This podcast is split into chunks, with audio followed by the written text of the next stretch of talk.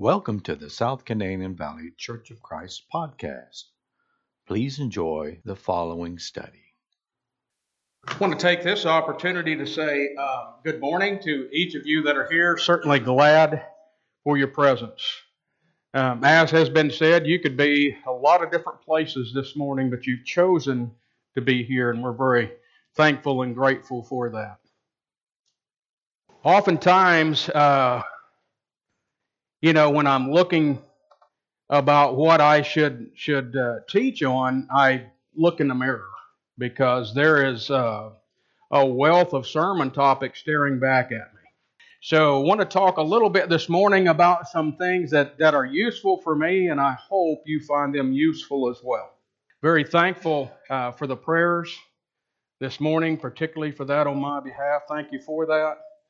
Uh, Brother Mark texted me this morning and remind me of the topic and led songs. Appreciate that to set that. And Brother Craig for your words at the table. All of those things um, tend to go exactly with uh, what I intend to discuss this morning. I want to talk about counting the cost. And I want to do that because I fear that oftentimes when we um, are talking to others about discipleship, about being saved, about becoming a member of the body of Christ, we forget to talk about the cost associated with that. And, brethren, there's a cost. That last song talked about cost that we have associated with discipleship. Jesus did not leave us with zero instruction about that. He talked about a cost. And in fact, he says that's part of becoming a member of his body. In Matthew chapter 22 and verse 37, Jesus speaking here says, What? You shall love the Lord your God with all your heart, with all your soul, and with all your mind. Now, probably everybody here has heard that multiple times. Many people have this committed to memory. It's a wonderful teaching. But when you and I sit down and ponder what this means to us in our individual Christian lives, what do we see? Have we really stopped to count the cost associated with that verse, with that thought? Most of us are used to counting costs for many things. Driving in this morning, coming to this assembly, we looked at gas prices, Gene and I. And it's a less cost than it was not too long ago. Happy about that. But I think about organizations or things out there too that have a very high cost associated with them because membership then becomes elite.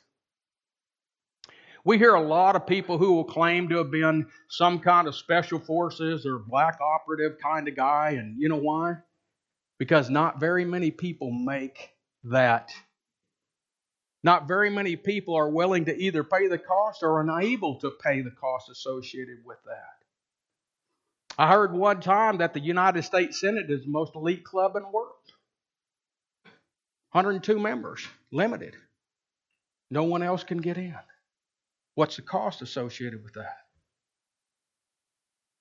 We talk about a lot of stuff, right? Car, I'm going to go buy a new car, or my car's not working right.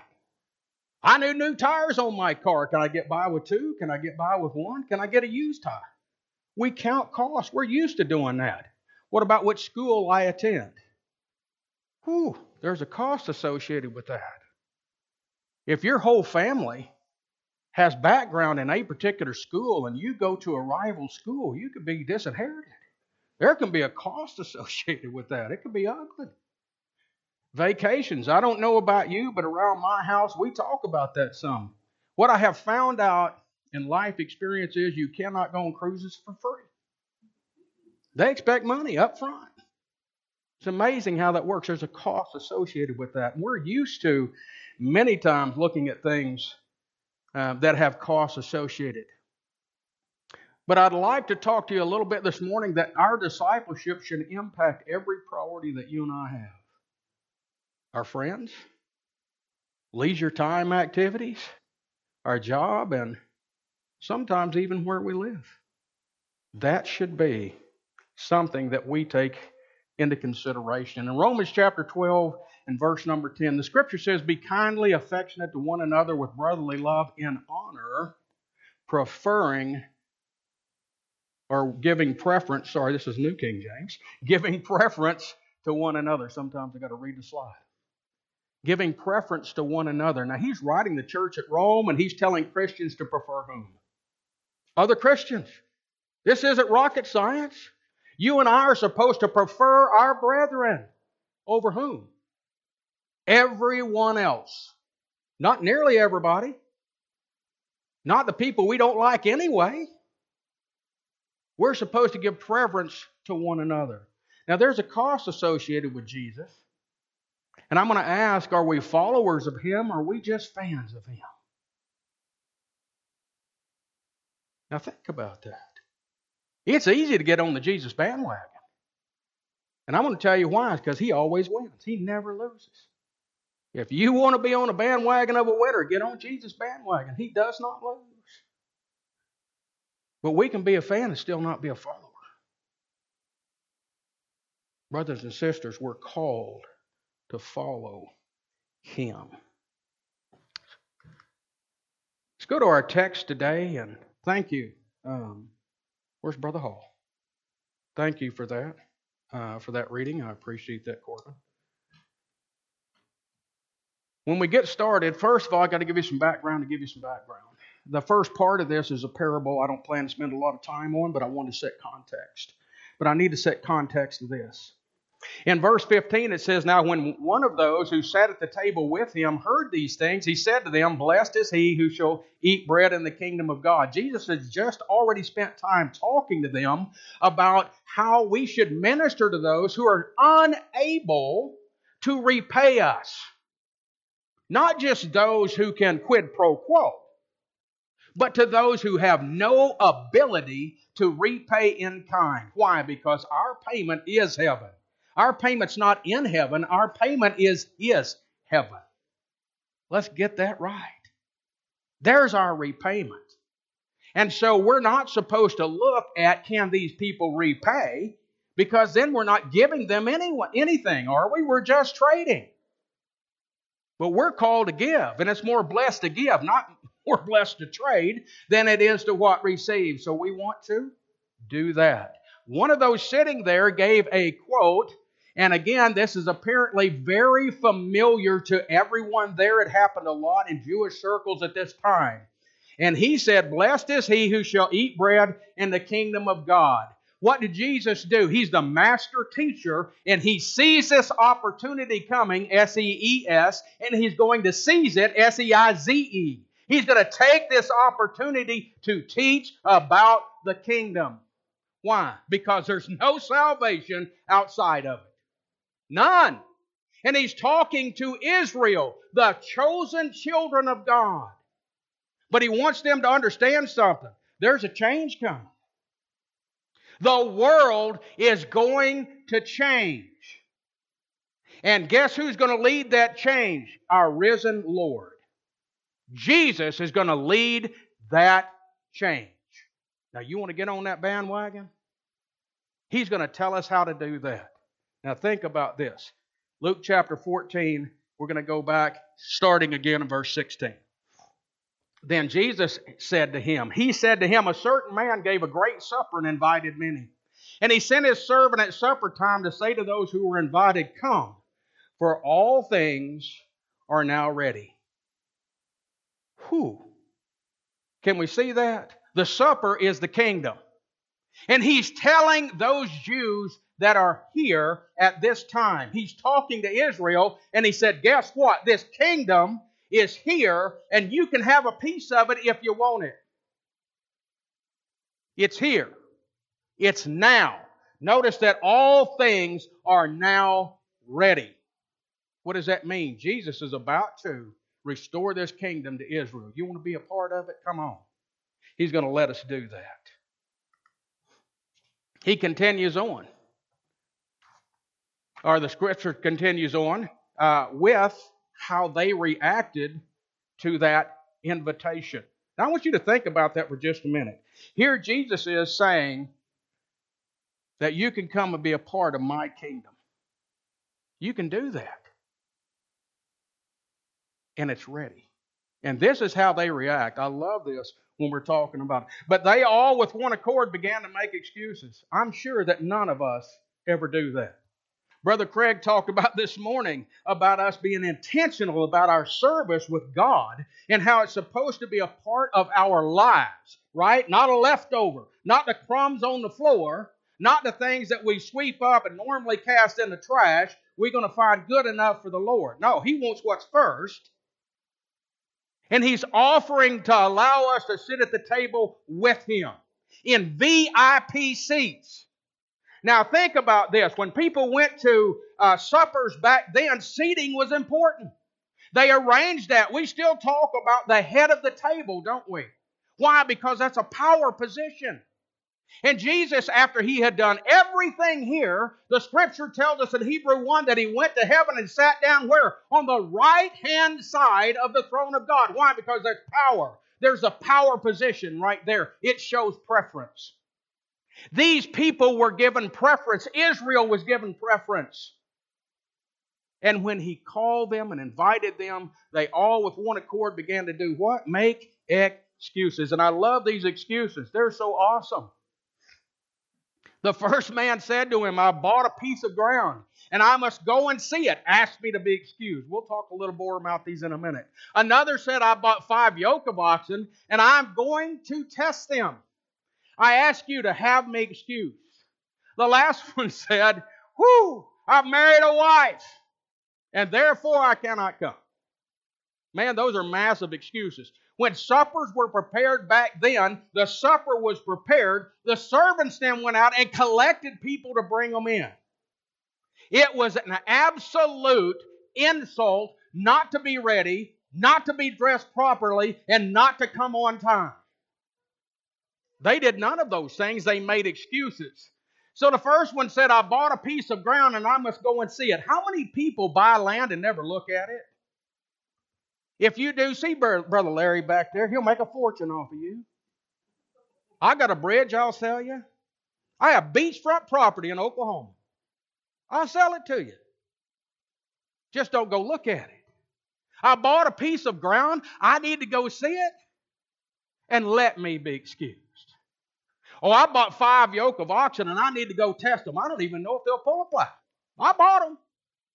Need to go check that out. Let me be excused. I got important things to do. I have these possessions between me and this supper. I love the last one. I've married a wife. Therefore, I cannot come. Now, those of us who are married men, we didn't know what all we were saying I do to when we got married. I guarantee you. Paul talks about that too in the book of Romans. And he says, We as married men do what? We spend time caring for our wives. Now, we better do that. If we get married, we better spend time caring for our wives.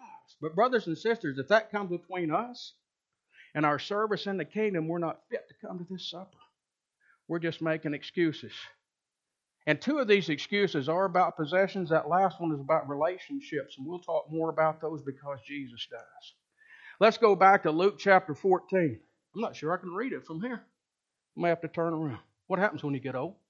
Luke chapter 14, beginning at verse 21. So that servant came, reported these things to his master.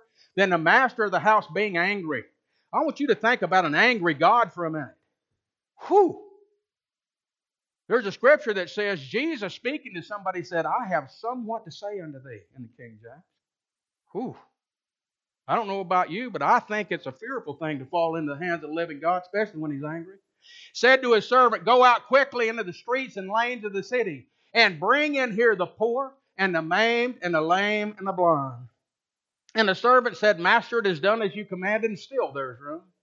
Then the master said to the servant, Go out into the highways and hedges Compel them to come in that my house may be filled. For I say to you that none of these men who are invited shall taste my supper. What did he just tell physical Israel? You're not worthy to come to my supper because you make excuses. You're not willing to pay the cost. But let's talk about those who did come. He said, Bring in here the poor, the maimed, and the lame, and the blind. Those are the outcasts in society at that time. They were considered unclean. And I want you to think about that unclean and unworthy is what they were thought. He said, All of that's been done, and guess what? Still there's room. I love that. I love that. Lord wants his house packed, but no matter how many people we get in, there's still room for more. Compel them to come in. Why? That my house may be filled. He doesn't want empty pews. He wants a full house. We're not talking about poker. We're talking about heaven. He wants us to have a full house. And who's he dependent on to do that? You and I. We are to be laborers in his vineyard. Compel them to come in that my house may be filled. None of those men who were invited shall taste my supper. I don't know about you, but that is scary to me. That's scary. Jesus answered and said to them, Go and tell the things which you have seen and heard. Here he's talking to John, the disciples of John the Immerser. A lot of people call him Baptist. That can also be translated as immerser because that's what that word baptism means. And I try to refer him uh, to him as the immerser because he dunked people. He didn't sprinkle, he didn't pour water, he stuck them underwater. That's what he did. John the Immerser, he was in prison.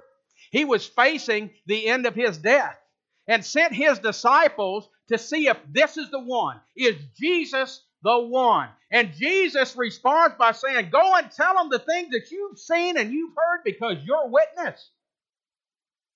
You are a witness. Tell them what you've seen and heard. What have you seen and heard? That the blind see, that the lame walk, that the lepers are cleansed, that the deaf hear, that the dead are raised. Holy cow, the poor have the gospel preached to them. This is who you came to see. This is what you've witnessed. Go tell John that this is what's happening in the Lord's kingdom. And you know what? It's still happening today. Those who were considered unworthy, those who were considered unclean, those who were considered undeserving, Jesus came in and cleaned them. He cleansed them. He makes us worthy because none of us are worthy without Him. But with Him, whew, we get invited and we get a VIP seat at the supper. Back to our text. Now, great multitudes went with him after that teaching. He turned and said to them, If anyone comes to me, because all these folks are following him, and he's like, Are you a fan or are you a follower? I want to know. You can go buy a t shirt and put, I love Jesus, but I want to know if you are being a disciple. And he begins to talk to them about discipleship. If anyone comes to me and does not hate his father and mother, whew, doesn't that fly in the face of Ephesians chapter 6?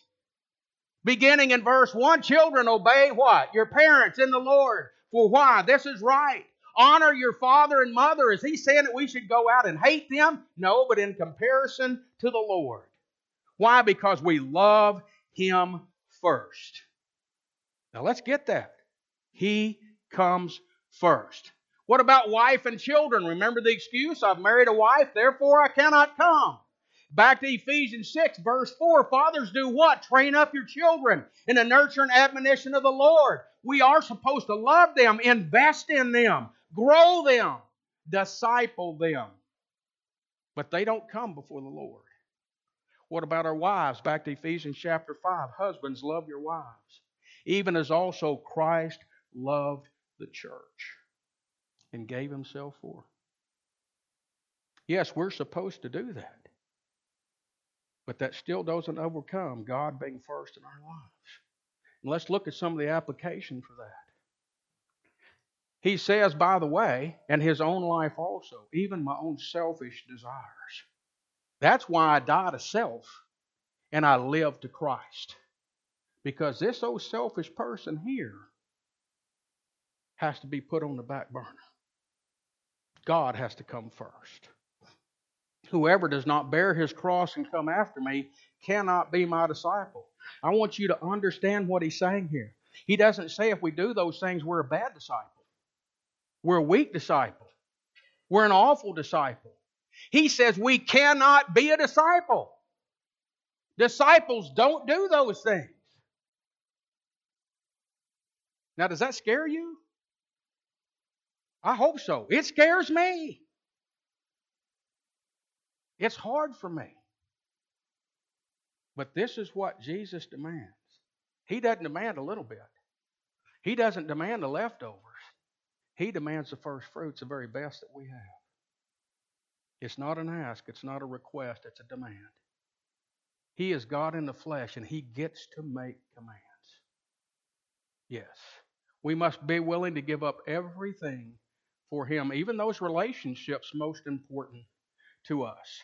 Now let's see how we apply that. 1 Corinthians chapter 5 verse 11 says, "Now I have written to you not to keep company with anyone named a brother who is."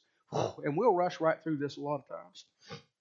I'm going to this morning, but I want you to think about that. Sexually immoral, that's a fornicator, covetous, or an idolater, a reviler, or a drunkard, or an extortioner, not even to eat with such a person. And you know what? We typically got that down, don't we? Whoo! We look out and we got sin over here, we got righteousness over there, we got sinners over here, and we got disciples over there, and that line is straight. There is no black and white. Oh, that's all there is is black and white, right? There is no gray. We got it. We understand that. And then what happens? We go back and we look at that and we say, but you know what? What if I really like that person? What if it's socially unacceptable for me to call out that sin? What if they're a member of my family? Jesus still said he's got to come first, brethren. And how do we apply that? Whoops, looky here. What happens to that straight line? And we can put a lot of things in there, right? I can put my job up there.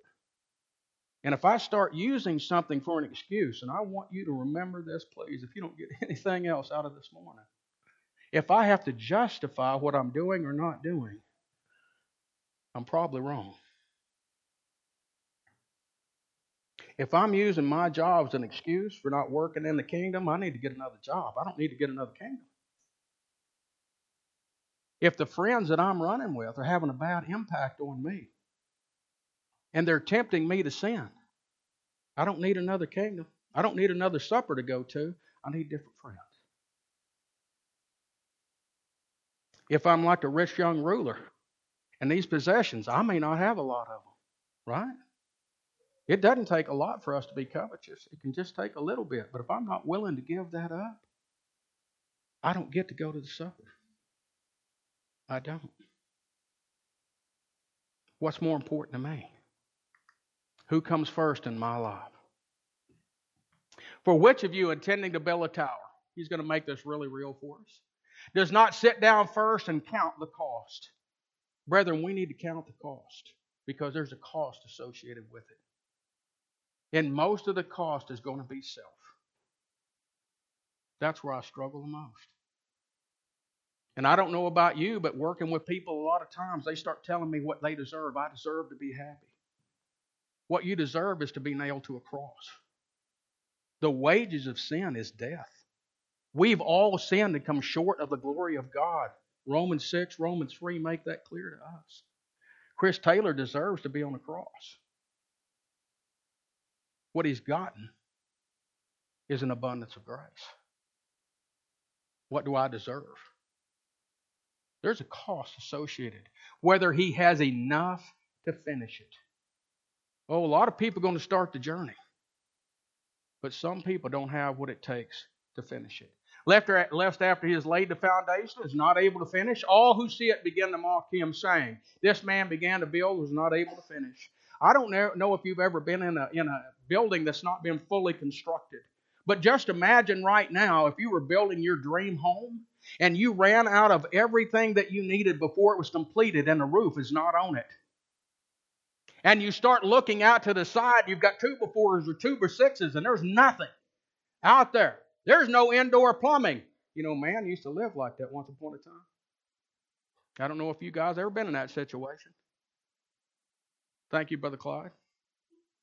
That's right. And not just people from Arkansas live without indoor plumbing. That was everywhere, right? We didn't have the ability to walk over and turn that thermostat and adjust it one degree. We didn't have that. It was a little bit difficult. Can you imagine living in a house like that? We'd have that condemned today, and it would be called inhabitable. But so many times, you and I, we start off on our journey to carry our cross and to work in this kingdom, and what do we have? This is the building that we want to offer God. That building being our bodies and our temple where the Holy Spirit is stored. Is that the best we've got? Or is that all that we're willing to give? This man started, but then he left the house unfinished because he could not pay what was required. What am I willing to sacrifice for my career? I don't know about you, but I'm an older guy, so those of you who are a little younger, I'm going to give you a little bit of my mistakes. Hope you learn from them. Sometimes we live in a temporary part of our lives permanently. And I'll give you an example of that. So I'm going to work until I get enough money to go to college. Well, I'm going to go to college until I can graduate and get a job. I had one before I went, but I'm going to go get a job.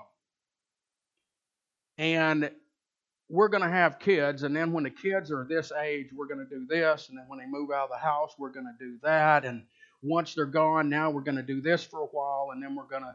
And it seems like there's never a plan. There's nothing cogent. The one constant that should always be there for us is the supper that we've been invited to attend the work in the kingdom and the cross that you and I daily, daily are called to bear. What am I willing to sacrifice? Will I throw marriage in that. A lot of people do that. You've probably seen that. Divorce has taken place. Why? Because my career took precedence. What about my family? Kids that don't even get to see me because I'm working so hard for them. I'm working for me. I'm sacrificing my family. I'm putting them on the altar. What about church? Well, it won't hurt to miss church. It won't. It won't hurt. Won't hurt who? I promise you this every time I miss, it hurts me. If I'm not physically able to come, it still hurts me. I'm not here. I miss you. I need to be a part of this. Morals, religion, a lot of things out there. What am I willing to sacrifice for my selfish desires? And think about that. Back to our text, or what king going to war against another king does not sit down first and consider whether he is able with 10,000 to meet him who comes against him with 20,000. Now, first of all, who started this fight? It was the first king. He wants something the other king's got. And he's going to go take it. But let's sit down and count the cost. Or else, while the other's still a great way off, he sends a delegation and asks conditions of peace. Absolutely. Important stuff that we've got, right? Conditions of peace. When you and I go to seek things in this life, there's a cost associated with that. Every time. We call that paying our dues. A lot of you folks starting off with your first job or two, what are you doing? You're paying your dues. If you think because you got hired you should get keys to the executive washroom and your own private parking place up front because you got a job, you don't live in the same world I do. Now, if you've got that, let me know. I want to get a job there too. Normally, there's a progression, right? We kind of start at the bottom and work up, or maybe a little bit above that. Education can help us, experience can help us but there's a cost associated with that. This is looking out and looking at something somebody else has, and we want to go get it too. But we need to look out and go, what is the cost associated with that? These are our desires. Sometimes our dreams. And brethren, there's a cost.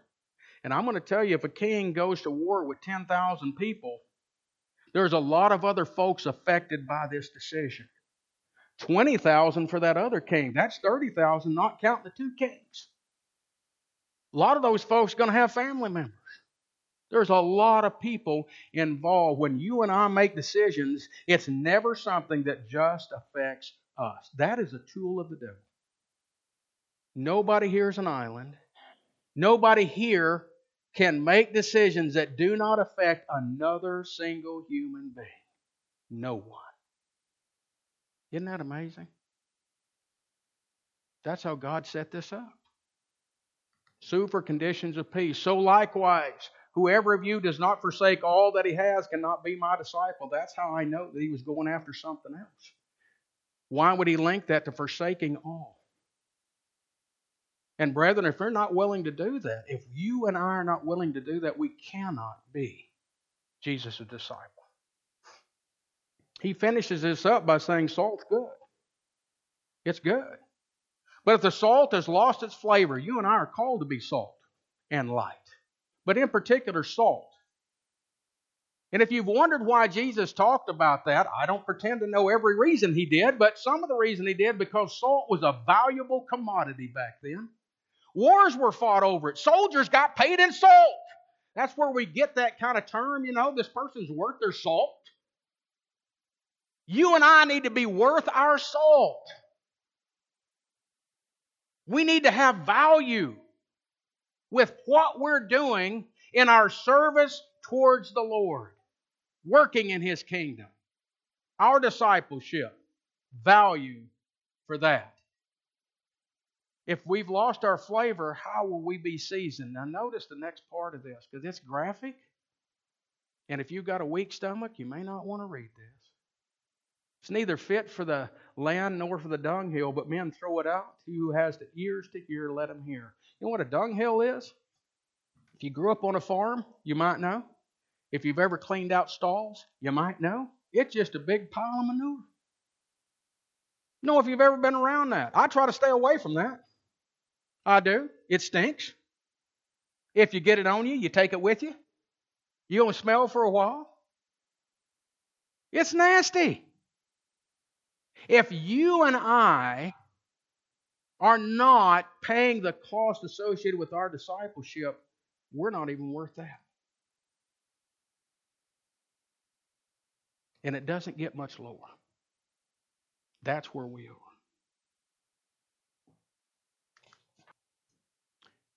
I want to remind you that there is a cost associated with this, by the way. In the beginning was the Word, the Word was with God, the Word was God. And He was in the beginning with God. All things were made uh, through Him, and without Him nothing was made that was made. I just want to remind you that Jesus was there at the creation. He was there before creation, and He knew what was going to be needed for you and I. He knew we are going to be made in the image of God, but we're going to fail. That's what it's about. We fail. Romans 3.23 tells us that for all sin to come short of the glory of God. Yes, we've sinned. And then John 3:16 says, For God so loved the world that he gave his only begotten Son, that whoever believes in him, right, should not perish but have everlasting life. And all that sounds really good because we're talking about the world. And we're really not personalizing anything. It's just kind of generalized, and that makes it really easy. We're going to get personal in just a minute. Ephesians chapter 2 and verse 8 For by grace you have been saved through faith. That not of yourselves, it's a gift of God. It's free, right? That's what grace means that we can't work to get it. He tells us not of works lest anyone should boast. What's Paul telling us here? That we work to be saved? No. We work because we're saved. We've already gotten it. The gift is already here. We're not trying to earn it.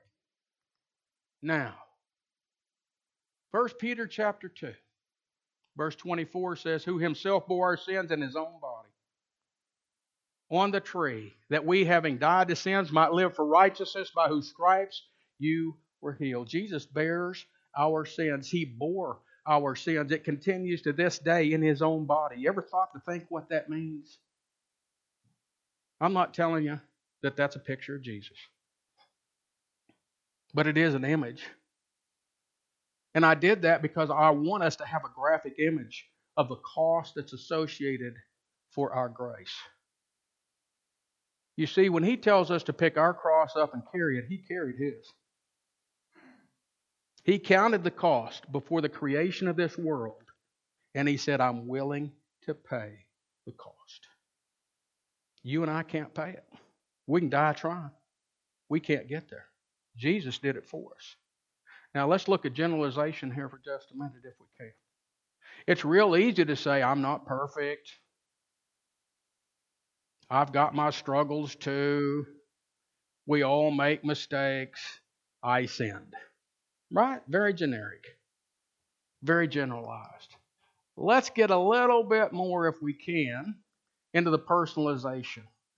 And I'm going to do this for me because I don't want to pain you, but I'm going to tell you right now, I disobeyed my parents.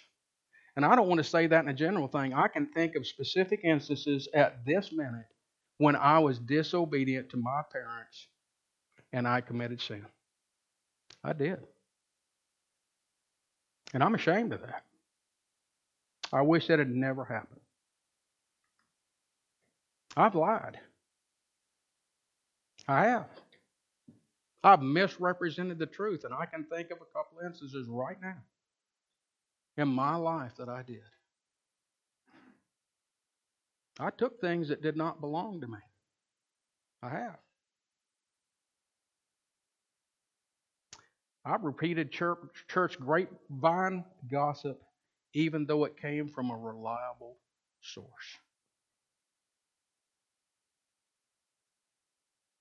And I've spoken harshly and unlovingly to my wife. That's not all my sin. But I think maybe you can look at those sins and see if you can relate to them too. Now let's apply that back and let's make this more personal. Here is Jesus right here. And you know what? When I lied to my mom, it cost him blood. He shed blood because I lied.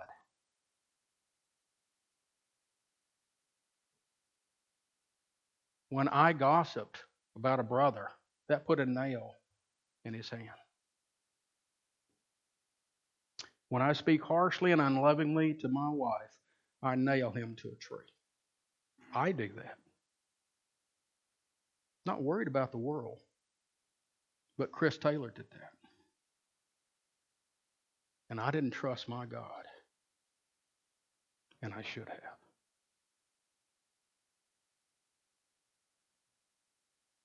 That's the cost that Jesus pays for our sins. Right there. He was ridiculed. He was slapped. He was spit upon. He was made fun of. He had a crown of thorns put on his head. He was beaten unmercifully. And then he was nailed to a tree because of me. I did that. And I still cause that every day of my life. I'm not telling you that because I'm proud. I'm telling you that because it's true and I'm ashamed. Maybe you can relate to that. Maybe you can personalize sin. What about you? We know the cost that Jesus paid for us. What cost are you willing to pay today? What are you holding back? Is there anything between you and your Lord today? Is there anything keeping you from serving Him the way that He has demanded that we serve? Are we willing to freely give Him our all? Or is there something that we're holding on to?